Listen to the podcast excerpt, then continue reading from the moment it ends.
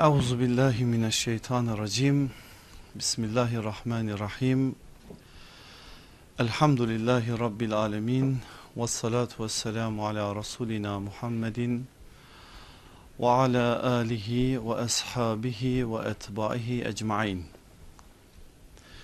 Kıymetli kardeşlerim, Allah'ın adıyla Peygamber aleyhissalatü vesselamın inşallah bizlere buradaki meclise bereketiyle bugünkü dersimize başlıyoruz. Allah hakkıyla istifade edebilmeyi bizlere nasip eylesin.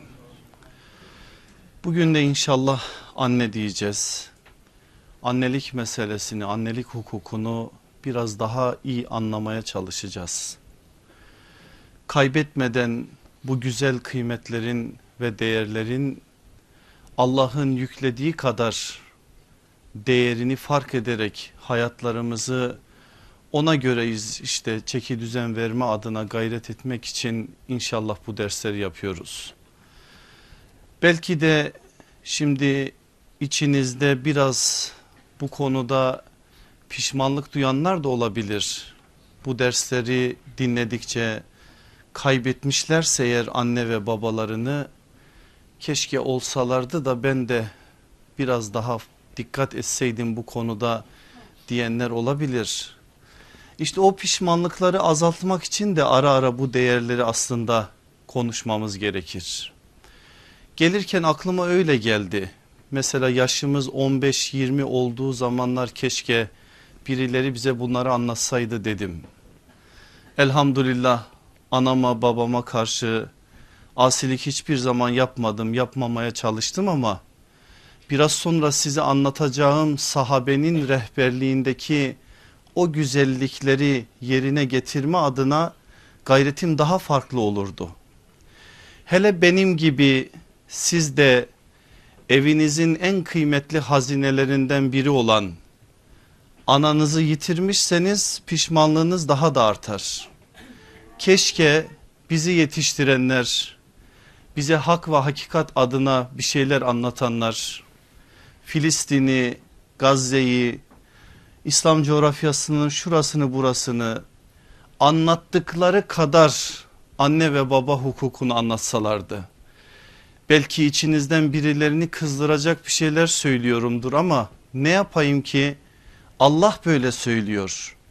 Neye ne kadar değer vermemiz gerektiğini söyleyen ilahi kelamımız ve o kelamı bize öğreten peygamber aleyhissalatü vesselam bu değerler sıralamasını inşa ederken bu listeyi bizlerin nazarına verirken böyle bir şey söylüyorlar aslında her nefesleri ve her sedalarıyla. Hal böyle olunca kaçırmamak için fırsatı ah vah etmemek için ara ara bu sorumlulukları anlama ve algılama adına tekrardan değerler listemizi Allah'ın kitabına peygamberin sünnetine uygun bir biçimde yeniden gözden geçirmek durumundayız. Gözden geçirmek durumundayız ki yanlış yapmayalım. Hatalar varsa onları giderelim. Noksanlar varsa onları tamamlayalım. Evimizde bulunan bu kıymetli hazinelerden istenilen oranda istifade edelim ve biz buralardan inşallah onların rızasıyla onların duasıyla onların gözyaşlarıyla cenneti kazanma adına bir bahtiyarlığa erelim. Ne güzel söylemiş söyleyen anne başa tac imiş her derde ilaç imiş bir evlat pir olsa da yine de anaya muhtaç imiş. Pirlik yaşlılıktır pirlik belki de ermişliktir nasıl anlarsanız ama Kur'an'ın dediği de bu aslında Ahkaf suresinde belli bir olgunluğa erince insan bazı şeyleri anlıyor diyor Rabbimiz. Belli bir olgunluğu da biz şuradan öğreniyoruz. İnsanda aslında üç yol olgunluk yaşı var. Bir fiziki olgunluk yaşı var ki onun 23 olduğunu söylüyor ulema. Bir akli olgunluk yaşı var ki onun 33 olduğu söyleniyor. İnşallah Erkekler olarak cennette o yaşta olacağız. Bir de 40 yaş var ki o da ruhi olgunluk yaşıdır. Orada artık taşlar yerine oturmuştur. Orada biraz daha insan farklı şeyleri de algılayabilecek, işin önünü arkasını tartabilecek şekilde bazı şeyleri değerlendirebilecek kıvamdadır. Onun için birkaç istisna olsa da genel itibariyle peygamberlik 40 yaşında verilir biliyorsunuz seçilen elçilere. İşte bu olgunluğa erişince insan buradaki değerleri daha iyi anlayabiliyor. Eğer kaçırmamışsa fırsatı biraz daha ilgi ve alaka noktasında daha farklı bir muamelede bulunuyor. Ama kaçırmışsa artık yapacak bir şey yok. Salih ve saliha bir evlat olarak inşallah arkalarından babası ve annesi için onun, onların kapanmayacak amel defteri olma adına gayret içerisinde olacak. O açığı öyle kapatacaktır. İşte biz bugün geçen derste kısmen değindiğimiz biraz kapı araladığımız anne hukuku meselesine Kur'an ve sünnet çerçevesinde biraz daha derinlemesine girmeye çalışacağız. Ve inşallah bugün bitireceğiz. Bir sonraki ders babayla birlikte devam edeceğiz. Bugün ben bu çerçevede bu serlevha altında size dört sahabenin anneleriyle hukukları üzerinden mesajlar vermek istiyorum. Peki böyle bir şey yapmam serlevhaya aykırı değil mi? Serlevhamız neydi? Neydi? Kur'an ve sünnet çerçevesinde anneydi. Ben ne anlatacağım size? Dört sahabenin anneleriyle olan hukukunu anlatmaya çalışacağım. Aslında aykırı değil zaten o çerçeveden meseleye baktığınız zaman gelip dayanacağınız kapı sahabenin kapısıdır. Çünkü bugün okuduğumuz ayetler ve hadis kitaplarından okuduğumuz rivayetler bize zaten sahabenin yaşadığı hayat üzerinden mesajlar verirler. Esbabul nuzul dediğimiz ayetlerin iniş sebepleri sahabenin işin içerisine dahil olarak bir şekilde yaşadıkları hayat üzerinden inen ayetler değil midir? Öyleyse eğer biz sahabenin hayatını okuduğumuz anda aslında bir yönüyle neyi okumuş oluruz? Ayetlerin nuzul ortamını onların neşet ettiği ayaklarını yere bastığı o anı okumaya çalışırız. Eğer okuduğumuz bir rivayetse Resulullah sallallahu aleyhi ve sellemin kutlu bir beyanıysa o beyanı aktaran zaten bir sahabidir. Ama eğer o rivayet bir hadise üzerine ortaya çıkmışsa ki ona biliyorsunuz sebebi vurut diyoruz.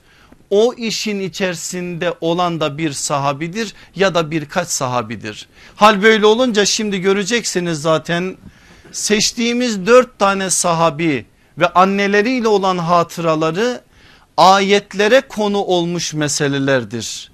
Seçtiğimiz sahabiler ve bir şekilde aktaracağımız hadiseler Allah Resulü aleyhissalatü vesselamın çeşitli beyanlarına konu olmuş meselelerdir. Hal böyle olunca da Kur'an ve sünnet çerçevesinde anne dediğimiz zaman anlatacağımız şeyler sahabenin hayatıyla uyum arz, ede, arz edeceklerdir. Öyleyse eğer ben size kimleri anlatacağım? Dört sahabi dört de annelerini. Sad bin Ebi Vakkas ve annesi. Musab İbni Ümeyr ve annesi. Ebu Hureyre ve annesi. Bir tane de hanım sahabi olsun ondan da alacağımız şeyler var. Esma binti Ebi Bekir ve annesi. Dört tane sahabi efendimiz radıyallahu anhum ecmain ve onların anneleri. Anneleri için bakın bu cümleyi söyleyemiyorum. Niye söyleyemeyeceğimi de biraz sonra anlayacaksınız. Çünkü içlerinde ne yazık ki küfür üzere yaşayıp küfür üzere de ölenler var. Birincisinden başlatalım. Sad bin Ebi Vakkas ve annesi. Sad bin Ebi Vakkas der demez aklınıza onlarca şey gelecektir.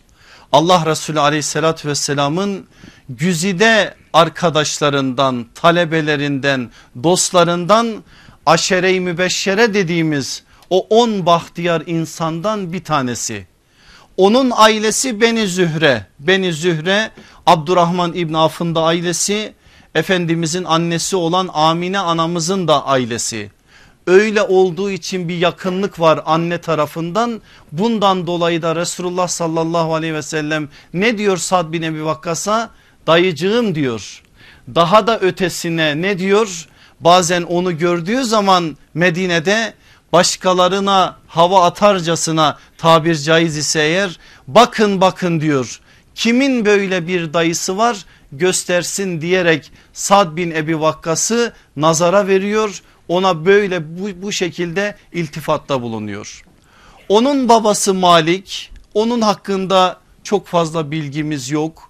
Ama babasının Beni Zühre'den olduğu bilgisiyle Efendimiz'de soyunun birleştiğini söyleyebiliriz. Malik bin Übeyt'tir ama künyesi Ebu Vakkas olarak bilinmiş. Vakkas olarak bir isim, oğlu olmasa da o şekilde tanınmıştır.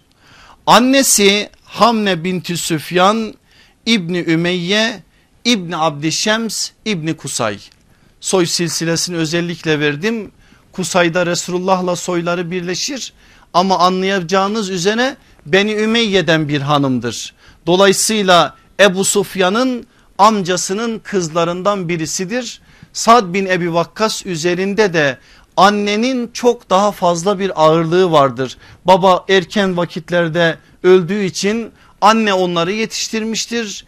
Evlatları üzerinde ciddi bir biçimde titreyen bir annedir. Evlatlarının içerisinden de Sad bin Ebi Vakkas'a karşı özel ilgisi olan bir annedir. Böyle bir halde İslam'ın mesajları Mekke sokaklarında duyurulmaya başlanıyor. Aleyhissalatü vesselam Efendimiz daha ona var, vardırmadan sayıyı Sad bin Ebi Vakkas'a da Hazreti Ebu Bekir'in üzerinden İslam'ın mesajlarını ulaştıracak. 16-17 yaşlarında iken Sad İslam'ın o güzel mesajlarını kabul ederek Allah Resulü aleyhissalatü vesselamın arkasında olması gereken yeri alacak. O günden sonra artık Sad bin Ebi Vakkas için aklınıza gelen her türlü sıkıntı başlayacak.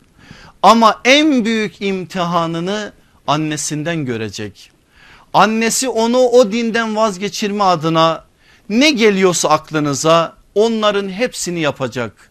Ama işin bidayetinde tehditlerle, şantajlarla, korkutmalarla bir şekilde Sad bin Ebi Vakkas'ı o yoldan alma adına gayret içerisinde olacak.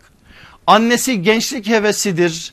Bir müddet sonra herhalde geriye döner diye beklerken her geçen gün Sad bin Ebi Vakkas'ın iman noktasındaki temsiliyeti artmaya devam edince kendi adına endişelenecek.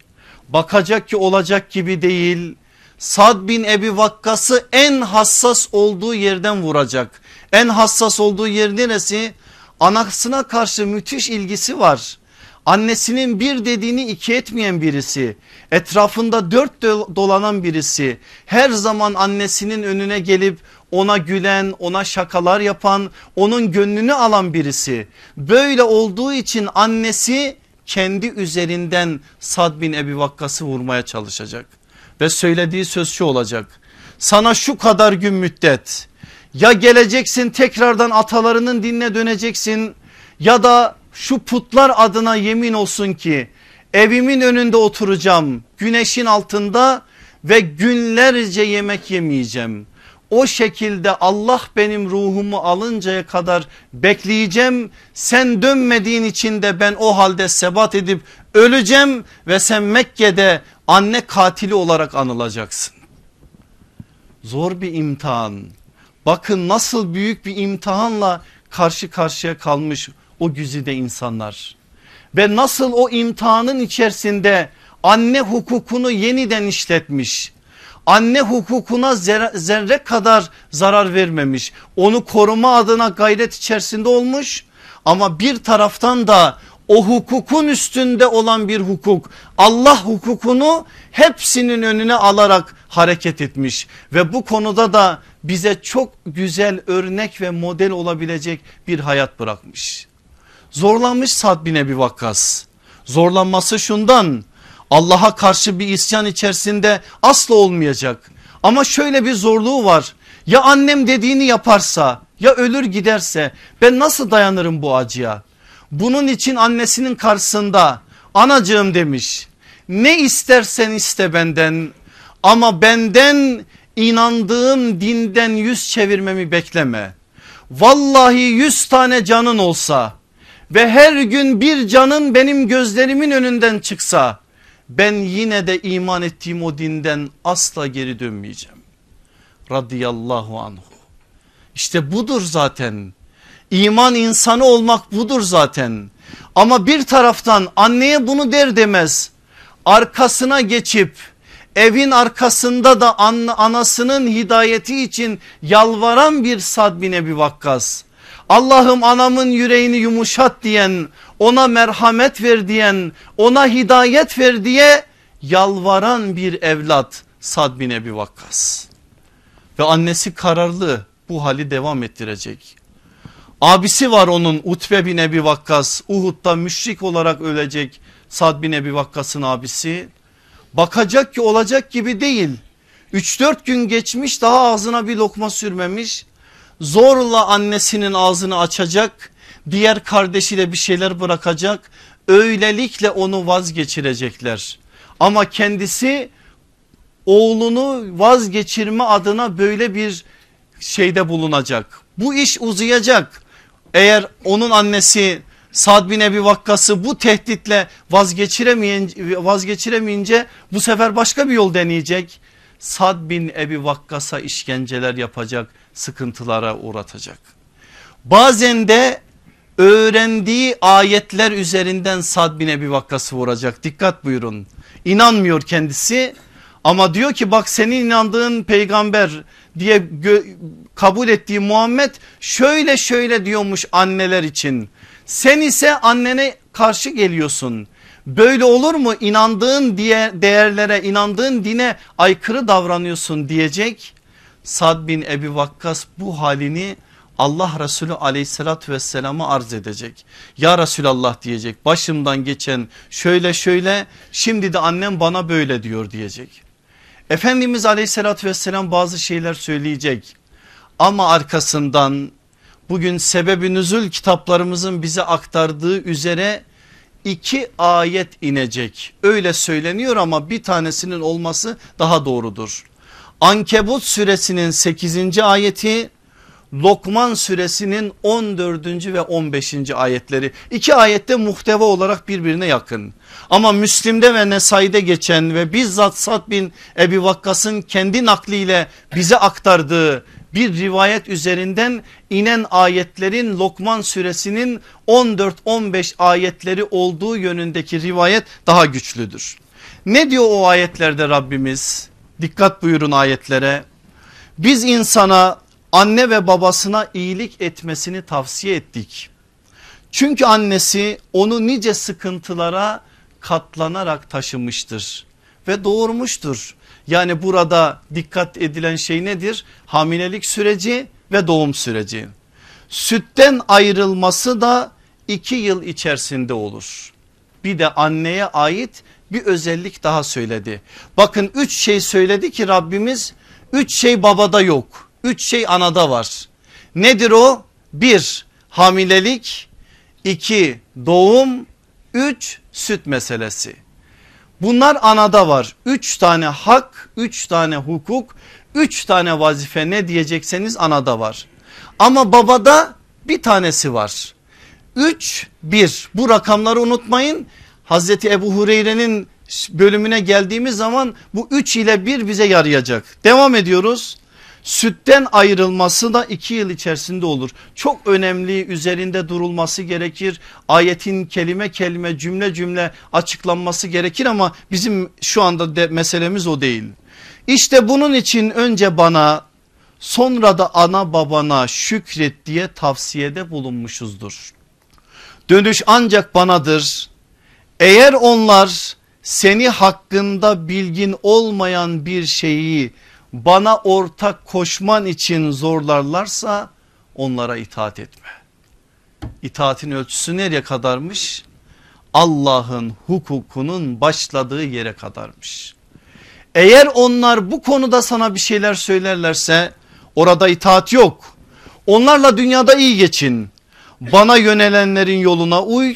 Sonunda dönüşünüz ancak banadır. O zaman size yapmış olduklarınızı haber veririm diyor Mevlamız. Lokman suresindeki bu ayet Sad bin Ebi Vakkas'ın o adımlarının ve o yaşadıklarının üzerine nazil oluyor. Tabi ayet nazil olunca o bu işte doğru iş yaptığı için seviniyor.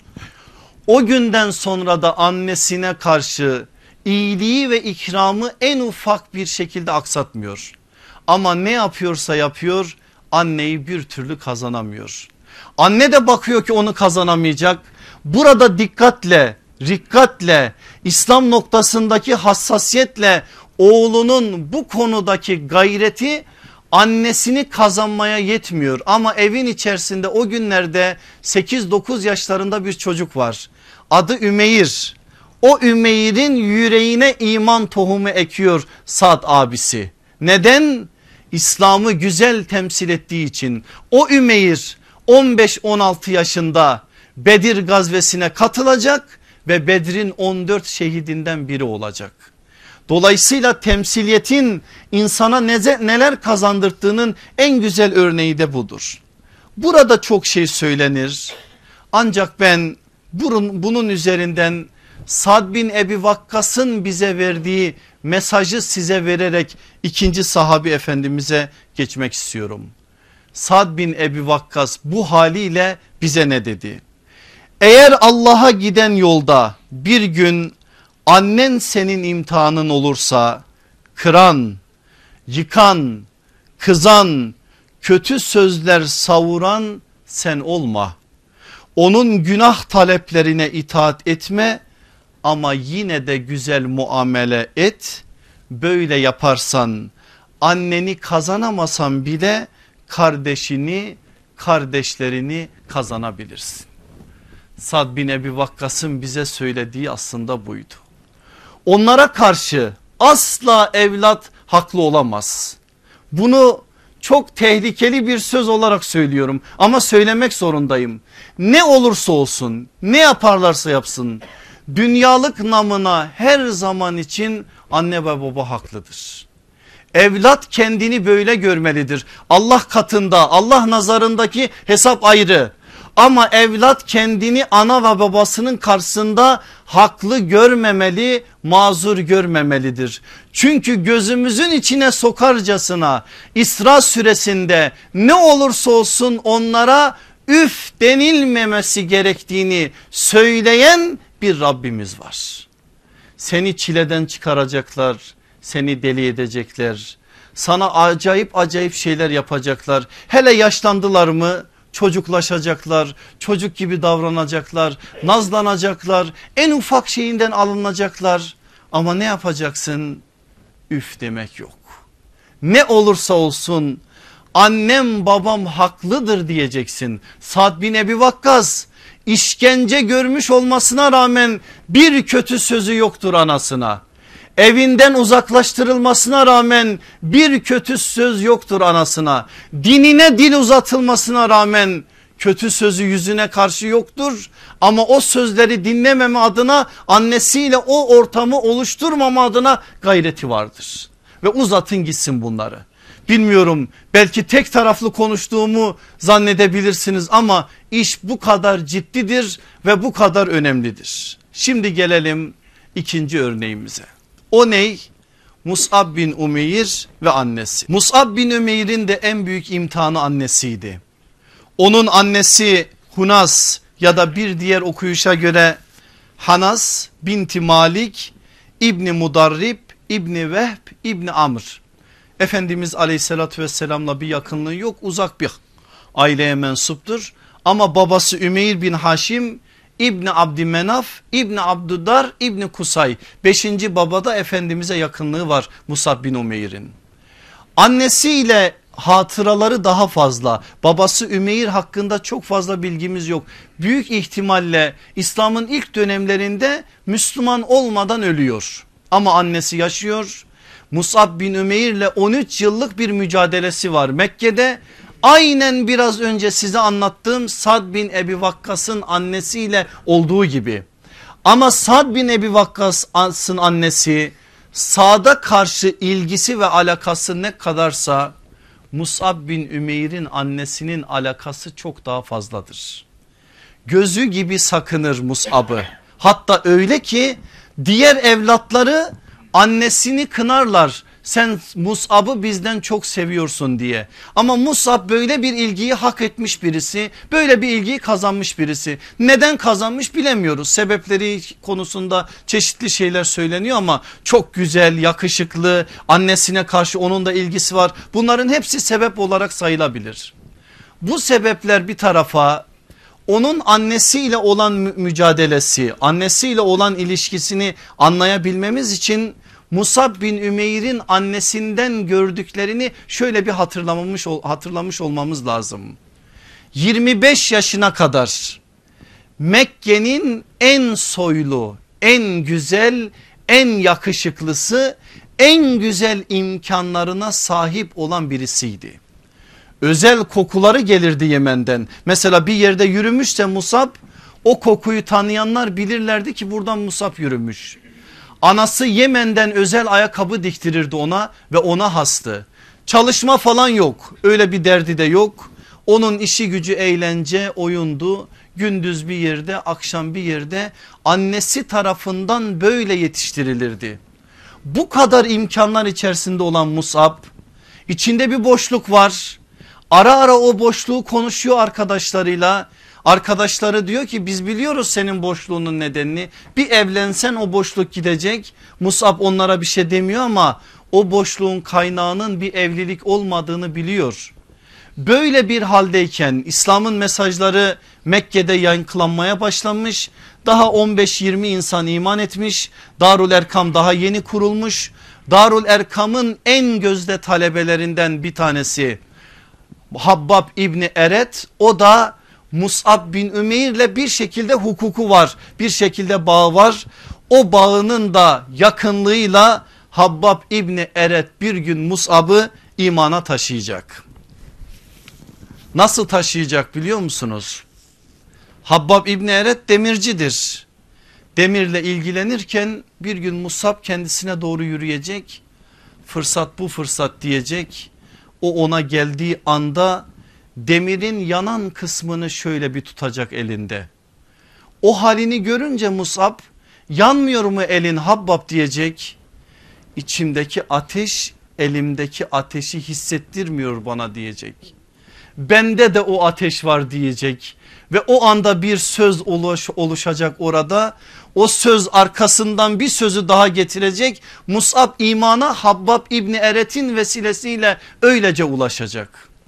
İman ettiği zaman Allah Resulü aleyhissalatü vesselam onun konumunu halini iyi bildiği için Musab ailenden gizle şimdilik imanlı diyecek. Ama iman bu gizlenebilir mi? Ne kadar gizleyebilirsin? İman insanı değiştiriyor. Şu anki gibi değil ki la ilahe illallah Muhammedun Resulullah der demez bir şeyler değişiyor hayatta. İnsanın yürüyüşü bile değişiyor. Yüzünün rengi değişiyor. Hayata bakışı değişiyor. Birçok şey farklılaşıyor. O anda da öyle oluyor. Ve o anda her an gözlerinin önünde olan Mus'ab'ını annesi fark ediyor. Bir şeyler var diyor bunda. Artık Musab eskisi kadar para istemiyor. Eskisi gibi oyun eğlencenin peşinde değil. Bir durgunluk hali var. Kendi odasından çıkmıyor. Bir şeyler var ama ne olduğunu bilmiyor çocuklarına söylüyor. Bir bakın ne, nedir diye, çocukları hiç oralı değil. Annesi en fazla ona ilgili olduğu için fırsat bu fırsat anamızın gözünden düşecek diye çocuklar seviniyorlar. Osman bin Talha isimli Abdudar oğullarından Efendimizin Kabe'nin anahtarlarını teslim ettiği o güzel insan oradan hatırlayın akrabasıdır Musab'ın Anası ona işi veriyor. Diyor ki bir gözle bakalım neyin nesidir Musab'da bir değişiklik var. Gözleniyor haber geliyor haber hunası dehşete düşüren gerçekten çileden çıkaran bir haberdir. Oğlun Abdülmuttalib'in yetiminin evine gidip geliyor diyor. Ona inanmış iman etmiş o dini kabul etmiş. O akşamda Musab eve döner dönmez yine annesine güzellikle selam veriyor. Hal ve hatırını soruyor. Müsaade istiyor odasına çekilmek için. Gel diyor otur diyor. Oturunca başlıyor annesi sormaya. Söyle bakalım duyduklarım doğru mu diyor. İnkar yok. Evet ana doğru diyor. Anne hiddetleniyor ağzına geleni söylüyor. Sen nasıl böyle bir şey yaparsın? Sen dün onlara selam vermiyordun. Şimdi kölelerle, yetimlerle, şunlarla bunlarla aynı dine mi inanacaksın deyip ona farklı şeyler söylemiş olmasına rağmen Mus'ab bin Ümeyr'in annesine karşı tavrı yine alttan almak, yine onun gönlünü kazanmak, yine bir şekilde ona dini arz etme noktasında bir fırsat kollamaktır ne yapıyorsa ikisi de birbirini ikna edemiyor. İşkenceler başlıyor. Öncesinde tehditler başlıyor. Sonrasında Musab bin Umeyr'in kendi gözleri önünde kamçılanmasının emrini veriyor anası. Neler neler yapıyorsa Musab'a Musab'da en ufak bir geri adım atma yoktur. İşkenceler görmesine rağmen anasına karşı en ufak bir saygısızlığı da yoktur. Denge insanı işte budur Ananın hukukunu en kötü zeminlerde bile koruma hassasiyeti budur. O iş ne kadar uzarsa uzasın Mus'ab'ı ikna edemeyeceğini anlayınca Mus'ab da anasını kazanamayacağını anlayınca Habeşistan yollarına düşecek yıllar yılı orada kalacak gelecek yine gelirken anası için dua dua yakaracak bir daha varacak Yesrib'e Yesrib'i Medine kılma adına gayret içerisinde olacak. Bir daha dönecek Mekke'ye yine anasının yanına gelecek. Ama Musab ne yaparsa bu işte başarılı olmayacak. O Musab Uhud günü şehit olup düştüğü zaman defnedilmek üzere kefen bile üzerinde olmayacak. Aleyhissalatü vesselam Efendimiz'e haber gelecek. Ya Resulallah diyecekler. Elbisesi kefen olarak yetmiyor. Başına doğru çekiyoruz ayakları açıkta. Ayaklarına doğru çekiyoruz başı açıkta. Ne yapalım diyecek. Efendimizin gözleri dolu dolu olacak. O Musab diyecek. Medine'de en güzel elbiseleri giyerdi. Babasının ve anasının sevgilisiydi. Yürüdüğü yollarda kızlar onun arkasından bakarlardı. Ama o Musab şimdi Allah ve Resulünü razı etme adına Uhud'un meydanında bu halde Rabbisine yürüyecek. Kefenini başına doğru çekin ayaklarını da otlarla kapatın öylece defnedin. İşte Mus'ab bin Umeyr'in hayatı böyle neticelenecek. Allah aşkına hangi birimiz Mus'ab'ın gördüğünü gördük ki Mus'ab'ın söylemediklerini söylüyoruz. Hangi birimiz Mus'ab'ın gördüğünü gördük ki Mus'ab'ın davranması noktasında hiç aklına gelmeyen tavırları davranışları anamıza ve babamıza karşı ortaya koyuyoruz. Mus'ab bin Umeyr de bize çok şey söyler de ben onun mesajını da size okuyayım.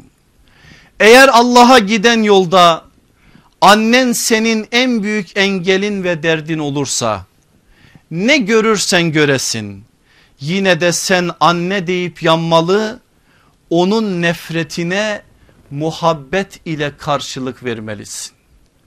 Devamı var da burayı bir daha tekrar edeyim. Eğer Allah'a giden yolda annen senin en büyük engelin ve derdin olursa ne görürsen göresin yine de sen anne deyip yanmalı onun nefretine muhabbet ile karşılık vermelisin böyle büyük bir fedakarlık gösterir. Hayatında ne varsa hepsini gözden çıkarma pahasına dinine sahip çıkarsan övülecek ve gıpta edilecek bir makamın sahibi olabilirsin. Allah bizi bu konuda Mus'ab'ın yolunda yürütsün inşallah. Gelin Ebu Hureyre'ye radıyallahu anhu Allah ondan ebeden razı olsun. Allah yüz binlerce kez razı olsun. Amin deyin. Allah milyonlarca kez razı olsun.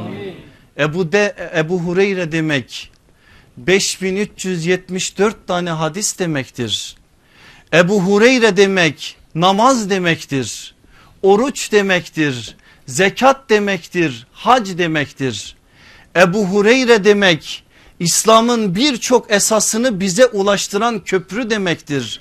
Ebu Hureyre demek Allah Resulü'nün sesini ve sedasını Resulullah'la az yaşamasına rağmen Allah'ın kendisine verdiği o kabiliyeti Allah adına kullanarak kendinden sonraki nesillere aktarma konusunda çırpınan bir yiğit demektir. Siz bakmayın bazı cahillerin Ebu Hureyre hakkında ileri geri konuştuklarına.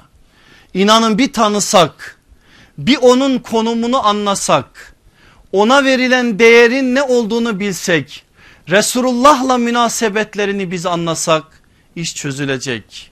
Ne diyor cahiller biliyor musunuz? Diyorlar ki Ebu, Ebu Hureyre Resulullah'la 4 yıl kaldı rivayet ettiği hadis sayısı 5374. Hazreti Ebu Bekir Resulullah'la 23 yıllık kaldı rivayet ettiği hadis sayısı 147. Nasıl oluyor diyorlar. E işi bilmeyen de tabi doğru çok kalan az rivayet etmiş az kalan çok rivayet etmiş. O zaman haşa onların dilinden söyleyelim kendisi uydurmuş. Haşa. Nedir peki mesele? Hadis rivayetini biz sahabenin dünyasını anlamadan anlamayacağız dostlar. Bunu iyi bilin. Sahabe bizim gibi ilmi bilgiyi satma gibi bir çabaları yok. Onlar bu işi büyük bir mesuliyet bilinciyle götürüyorlar. Resulullah'tan 10 bin hadis bilen birisi bile o hadisleri aktarma konusunda bir gayret içerisine girmiyor. Peki o hadis rivayetleri nasıl ortaya çıkıyor biliyor musunuz? Resulullah'la çok yaşayan değil Resulullah'tan sonra çok yaşayanlar ortaya sorunlar sıkıntılar çıktığı zaman Allah'ın kitabında bulunmayan problemler bulunmayan çözümleri bulma adına kendilerine müracaat edildiğinde eğer o mecliste başkaları varsa kendilerinden ehil onlara işi havale ederek bir şekilde bir avuç kurban neslin üzerinden hadis rivayeti oluştu. Siz bunu bilmezseniz anlamazsanız bu insanların söylediklerinin doğru olduğunu zannedersiniz. Ama öyle değil. Bakın size tabiinin büyük imamlarından Abdurrahman bin Ebi Leyla'nın şahit olduğu bir manzarayı söyleyeyim. O ki Abdurrahman bin Ebi Leyla bir mecliste en fazla sahabi görmüş tabiindir en fazlayı bir anda gören yoksa bir anda 500 gören de var. Ama Abdurrahman bin Ebi Leyla kendisini tanıtırken şöyle tanıtıyor. Ben Resulullah'ın ashabından 120 kişiyi bir mecliste gördüm. 120 sahabiyle aynı havayı aynı atmosferi paylaşan birinin bir şehadetini aktarıyorum size. O 120 insan oturuyorlar. İçeriye biri giriyor bir hadis soruyor. Hepsi de bilmesine rağmen birbirlerinin gözlerine bakıyorlar. Biri çıksın içlerinden biri o hadisi rivayet etsin de benim üzerimden kalksın bu yük. Birbirlerinin gözlerine bakıyorlar. Sonra adam sorusuna cevap alamayınca bir daha soruyor. Yine bakıyorlar birbirlerinin gözlerine. Bir daha soruyor. Bu sefer soru havada kalmaması için o 120 sahabiden bir tanesi şöyle bir ayağa kalkıyor. Varsa eğer gömleği cellabesi düğmelerini açıyor. Şöyle alından ter aktığı bir anda Kale Resulullah sallallahu aleyhi ve sellem diyor o hadisi öyle naklediyor. Budur. Böyleyse eğer insan titrer bir sahabi hakkında konuşmaya. İnsan tabiinden bir insan hakkında konuşmaya titrer. İnsan İslam'ı bize getiren o büyük insanlar hakkında konuşurken titrer. Vallahi benim ödüm kopuyor. Yarın Allah'ın huzurunda onların birinin hakkıyla karşı karşıya gelerek Allah'ın huzurunda böyle bir şey için hesap vermenin endişesi altında ben inliyorum ve korkmayanlara da korkuyorum. Allah onlara da bizlere de bu haşyet duygusunu istediği oranda versin ve bu konuda gerçekten bizleri ıslah etsin. Dilimize, yüreğimize, kulaklarımıza, gözlerimize bir manada denge nasip etsin de şu konudaki sıkıntılarımız giderilsin inşallah. Ebu Hureyre böyle bir dağ, bir dev o. Ne diyecekseniz artık. O babası çok küçük yaşta kaybetmiş birisi. Yetim birisi amcasının gözetiminde yetişmiş. Babası Sahir İbni Amr annesi Ümeyme binti Sübey.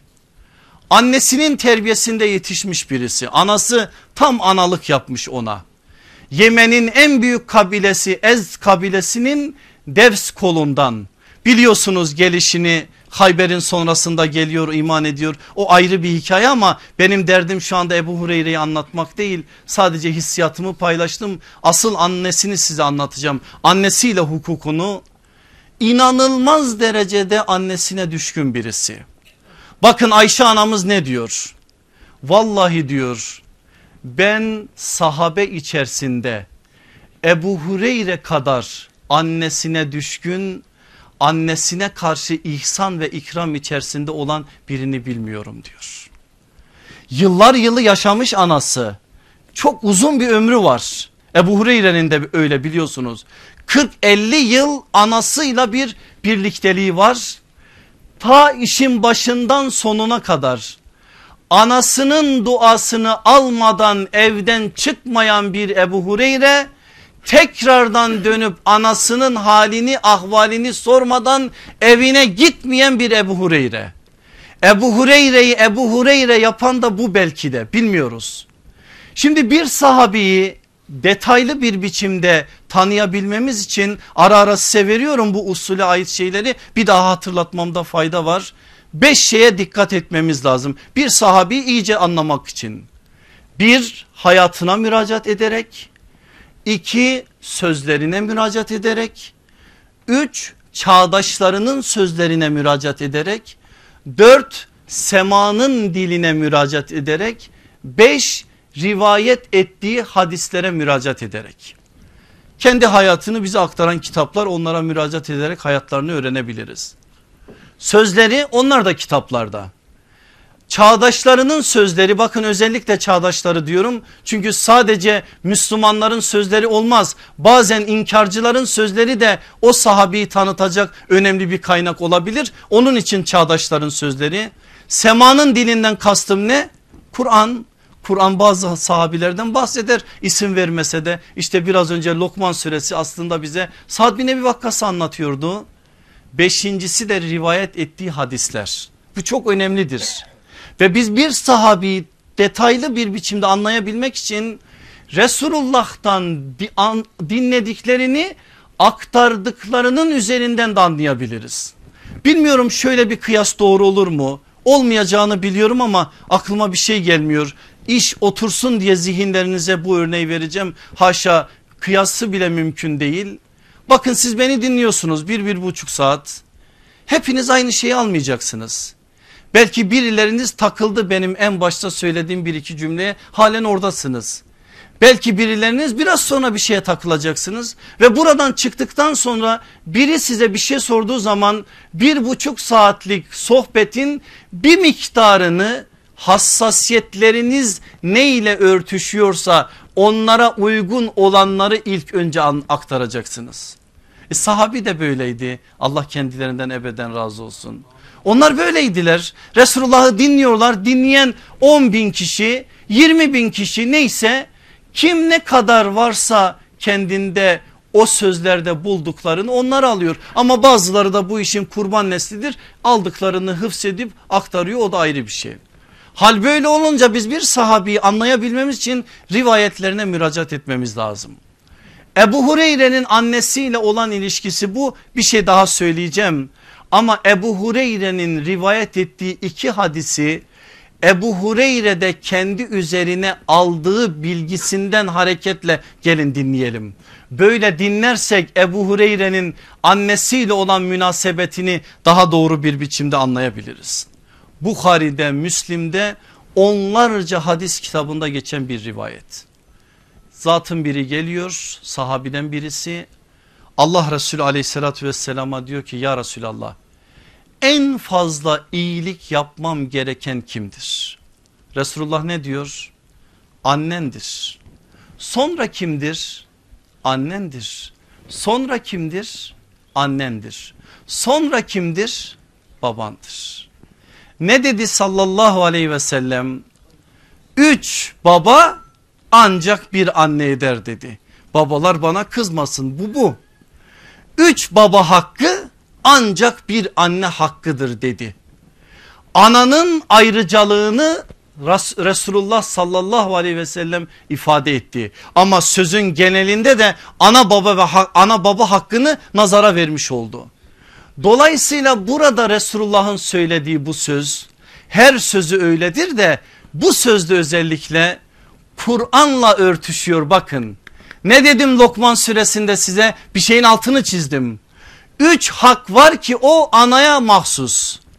Hamile kalmak, doğum ve süt. Bunlar babada yok babada bir tane. E hak da öyle paylaşılır. Ne kadar sen bedel ödersen alacağın da o kadar olur. Ananın ödediği bedel bu kadar ağır olduğu için aldığı karşılık da bu kadar fazladır. Baba da bir tane öder bir tane alır. Ama babanın hakkı ayrı bir şeydir. Ona zaten geleceğiz ilerleyen derslerde. Aleyhissalatü vesselam Efendimiz burada Ebu Hureyre'nin bize naklettiği bu sözü çeşitli vesilelerle birkaç kez daha söylemiştir. Bu tek bir rivayet değildir. Ummuke, ummuke, ummuke, sümme ebike demiştir. Anan, anan, anan sonra baban demiştir. Ebu Hureyre bunu nakleden birisi olarak bu sözü en fazla üzerine alan isimlerden bir tanesidir. Ebu Davud'da geçen bir hadis nakleden Ebu Hureyre anasına karşı olan ilgisinin temelini öğreniyoruz buradan. Zatın biri geldi diyor Resulullah sallallahu aleyhi ve sellemin yanına. Yemen'den gelmiş Ebu Hureyre'nin hemşerisi. Diyor ki ya Resulallah seninle cihad etmek için geldim. Efendimiz aleyhissalatü vesselam ona soruyor diyor ki annem baban sağ mı? Sağ ya Resulallah. Peki onlardan izin aldın mı? Almadım ya Resulallah. Git gönüllerini yap izin verirlerse gel vermezlerse Yemen'de onların hizmetini yap. Böyle sözlerin nasıl anlaşılması gerektiğini geçen ders söyledim. Buradaki izin nafile cihatla alakalıdır onu unutmuyoruz. Nesai de bu hadis aktarılırken biraz daha farklı bir detay var orada. Allah Resulü aleyhissalatü vesselam o zata soruyor diyor ki sen gelirken annen ve baban ne haldeydi? Ya Resulallah onları ağlar bırakıp geldim. Çabuk dön Yemen'e onları güldür gönüllerini al rızalarını al öyle gel. Eğer vermezlerse izin, izin gelme diyor. Bunu duyan bir Ebu Hureyre başka bir türlü davranabilir mi Allah aşkına? Elbette ki her gün ananın kapısına gidecek. Elbette ki her gün babanın kapısına gidecek. O Ebu Hureyre ilerleyen dönemlerde Medine'nin valisi olacak aynı tavır. Mervan bin Hakem Emevi Sultanı kendinin yerine Ebu Hureyre'yi vekil olarak bırakacak tavır aynı tavır. Dikkat buyurun bakın ne diyorum size. Halifenin vekili oluyor ve o günler Hicri 50'ye merdiven dayamıştır. İslam coğrafyası neredeyse 3 kıtaya yayılmıştır.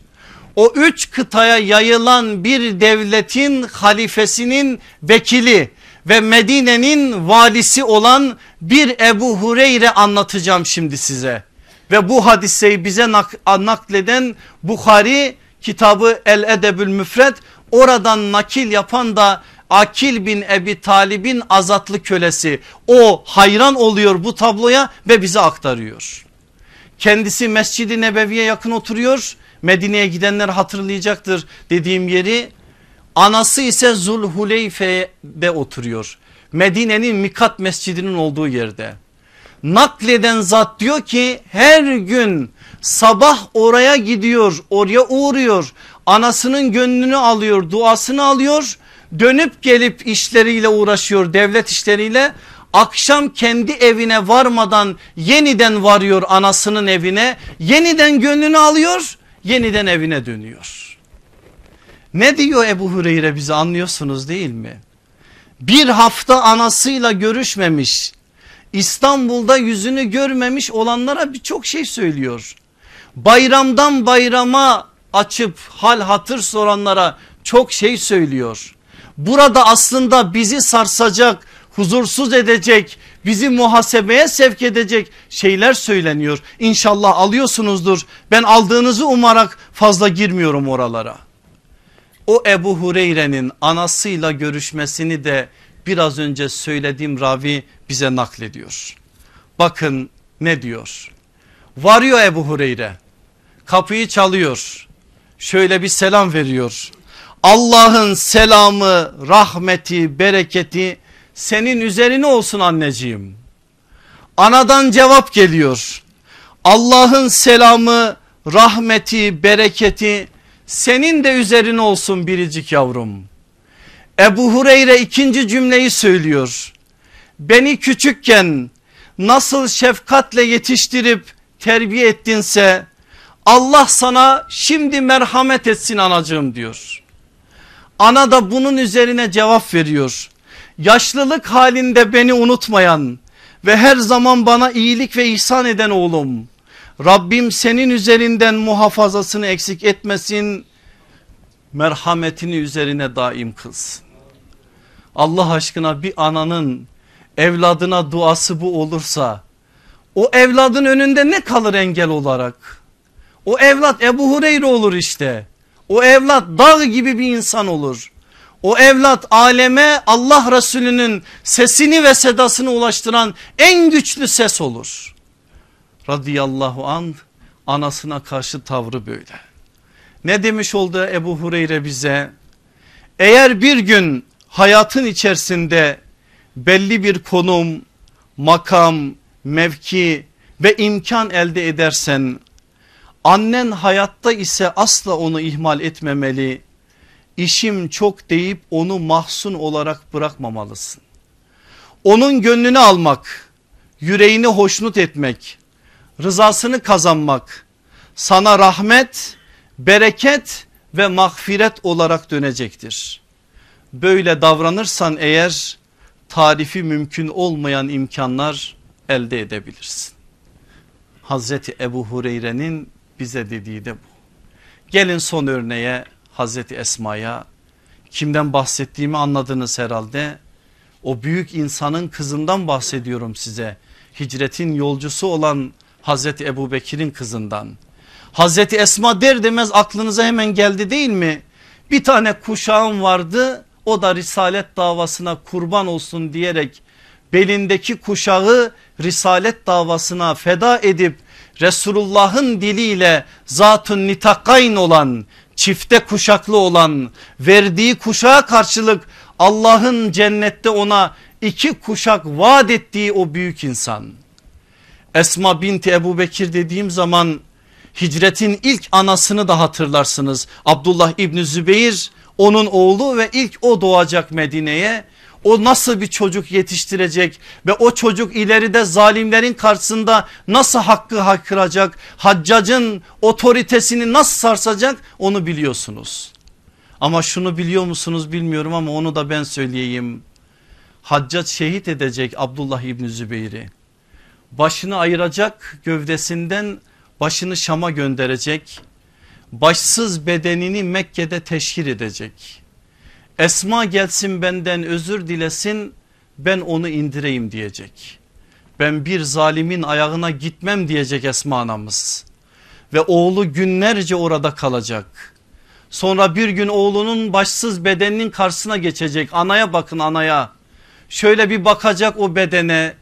Bu hatip bu minberden ne zaman inecek diyecek o halen başsız haliyle konuşuyor. Şehit olarak aleme çok şey söylüyor. Bir şehit anası olarak Esma anamız bunu çok iyi anladığı için orada zalimlerin ödünü koparacak bir halde bu sözü orada haykıracak. Esma böyle bir esma. Onun mücadelesi, vakarı, edebi ayrı bir bahis konusu. Hazreti Esma Hazreti Ebu Bekir'in ilk hanımı olan Kuteyle binti Abdül Uzzad, Uzza'dan onun öz kardeşi Abdurrahman. Ayşe anamız diğer an, hanımdan Ümmü Ruman Ayşe anamızın anası. Hazreti Ebu Bekir Efendimiz'den İslam'ı alır almaz eve gelecek. Önce babası Ebu Kuhafe'ye söyleyecek babası kabul etmeyecek. Sonra annesi Selma Ümmül Hayr'a söyleyecek kabul etmeyecek.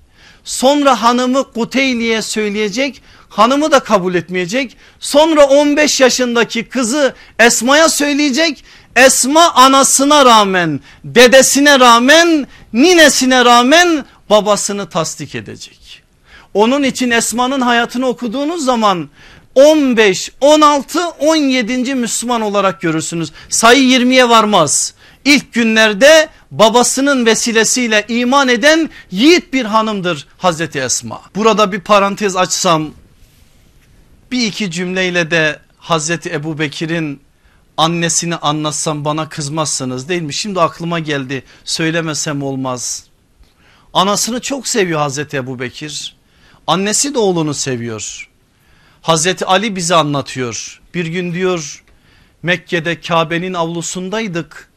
Mekke müşrikleri etrafımızı sardı bizlerin ve Resulullah'a işkence yapmaya başladılar. Hakaret ediyorlar.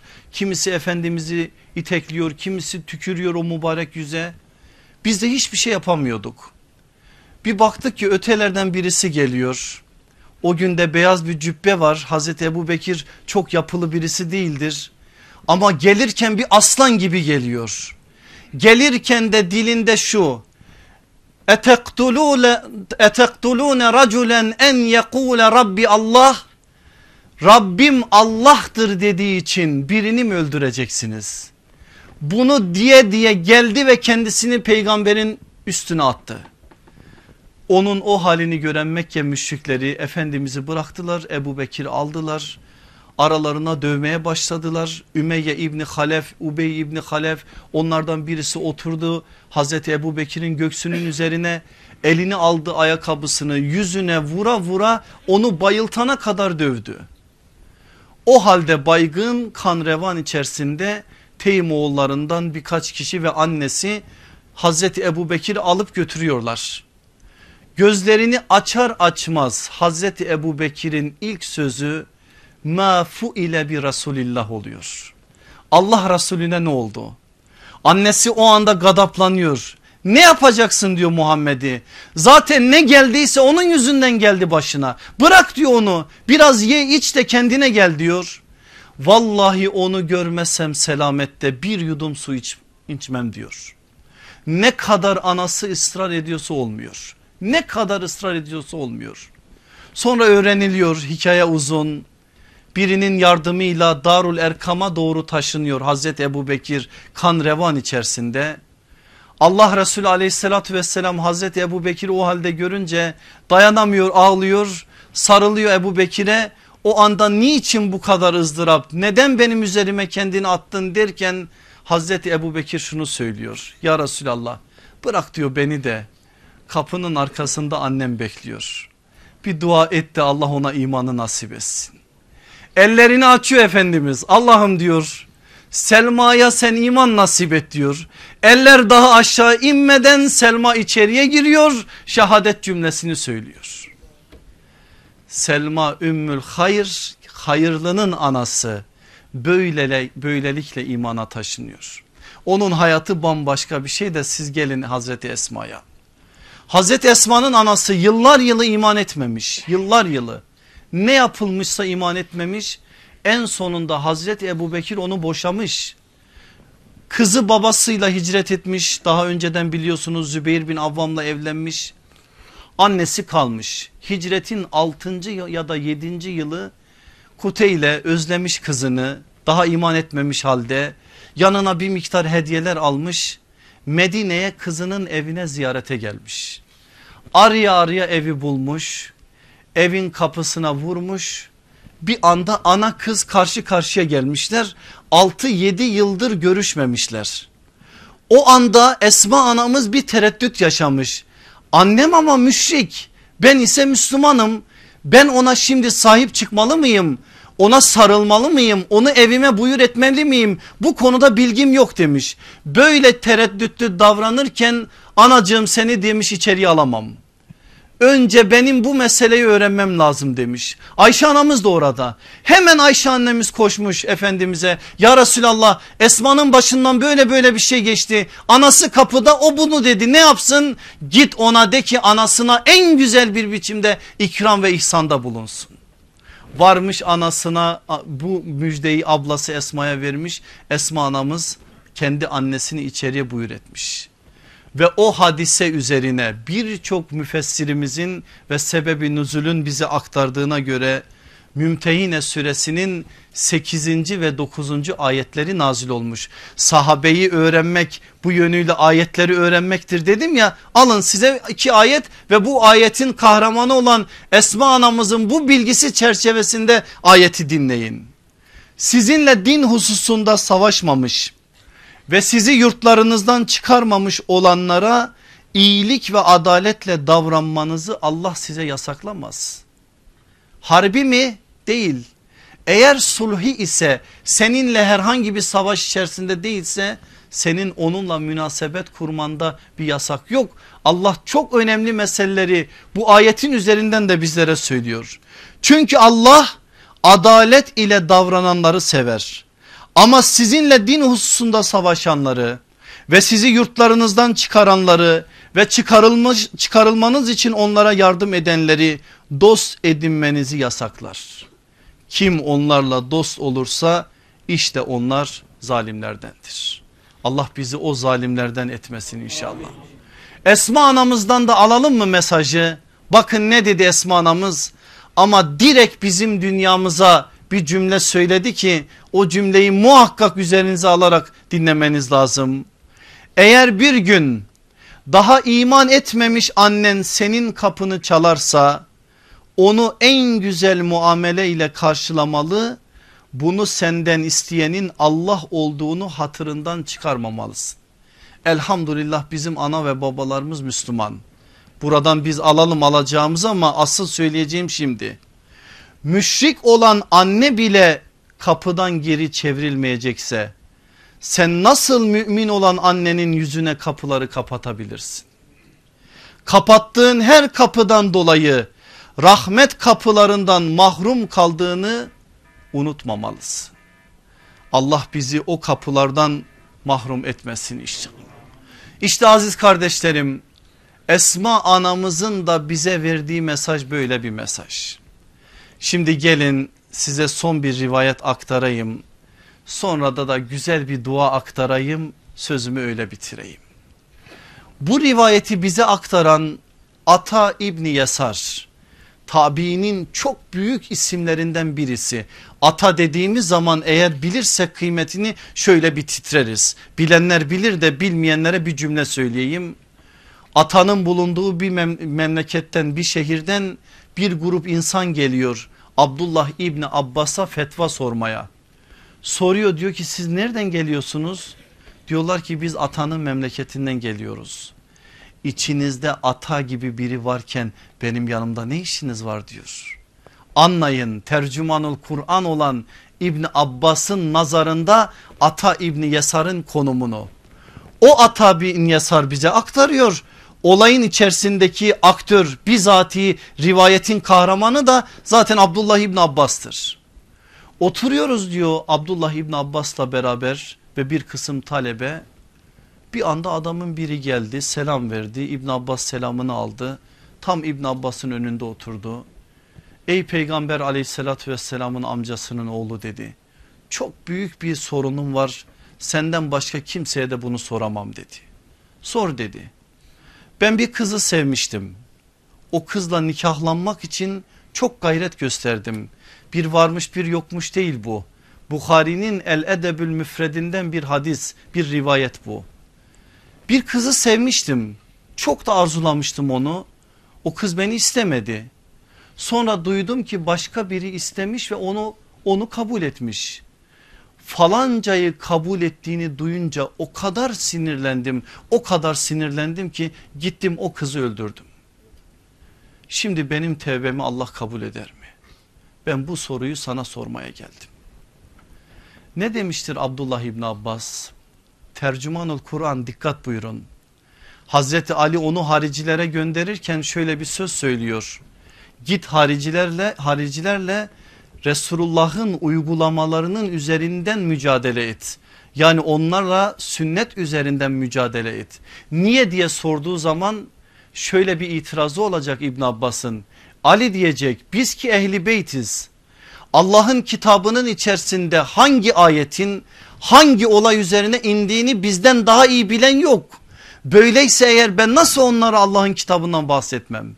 Ama mesele başka bir şeydir. Onun için Hazreti Ali ısrarla uygulamayı nazara verip ayetleri işkence konusu etmeme adına böyle bir şey söyleyecektir. Ve İbn Abbas da gidecek tercümanul Kur'an getirecek çok önemli 2-3 tane delil oradaki birçok hariciyi tekrardan itidal çizgisine çekecektir. O tercümanul Kur'an olan ümmetin ilim okyanusu olan ve gerçekten Allah'ın kitabını çok iyi bilen birisi kasten adam öldürmenin Kur'an'daki hükmünü açık hükmünü bilen birisi kasten adam öldürmenin Allah'ın nazarındaki cürmün büyüklüğünü bilen birisi böyle bir şey yapanın ebedi olarak cehenneme mahkum olduğunu bilen birisi anında şunu söyleyecek. Anan hayatta mı? Adam diyecek ki yok. Ben ne yapayım ki sana diyecek. Git Allah'tan tevbe iste. Ata İbni Yasar diyor ki sarsıldım ben. Böyle büyük bir cürüm adamın itirafı karşısında İbni Abbas'ın anan sağ mı sözü. Adam gider gitmez hemen vardım yanına. Ey İbn Abbas dedim niye böyle bir şey söyledin? Ey ata diyecek. Vallahi ben Allah'ın kitabından ve peygamber aleyhissalatü vesselamın o kutlu sözlerinden ana hakkına dair o kadar çok şey duydum ki herhalde adam anasını razı etseydi Allah da onun tevbesini kabul ederdi. Neymiş ana hakkı anladınız mı? Niye ısrarla üzerinde durmamız gerekirmiş anladınız mı? Allah bizi böyle bir hakla huzuruna almasın. Gelin size bir dua okuyayım. Dua kimin duası biliyor musunuz? Kerbela'nın tek şahidi olan İmam Zeynel Abidin'in duası. İmam Zeynel Abidin'in babası Hüseyin, anası Şehruba. Öyle bir e, ana öyle bir babadan bir evlat o ve onun duası onun yakarışı bizlerin de yakarışı olsun inşallah. Allah'ım katındaki şeref, saygınlık ve esenliği anneme ve babama tahsis et. Ey merhamet edenlerin en merhametlisi. Onlar için yapmam gerekenleri bana ilham et. Bütün bunları eksiksiz bir şekilde bilmemi sağla. Bana ilham ettiğin bu bilgilere göre amel etmemi kolaylaştır. Bana gösterdiğin bu ilimde basiret ve bilinç ver. Allah'ım onlardan güçlü bir sultandan korkar gibi korkmamı ve şefkatli bir anne gibi onlara şefkat göstermemi nasip et.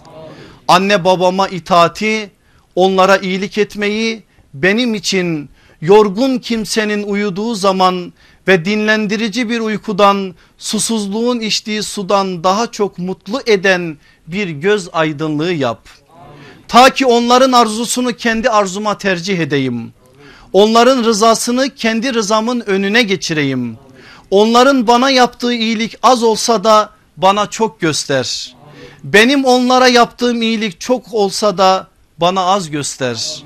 Allah'ım onların karşısında sesimi alçat.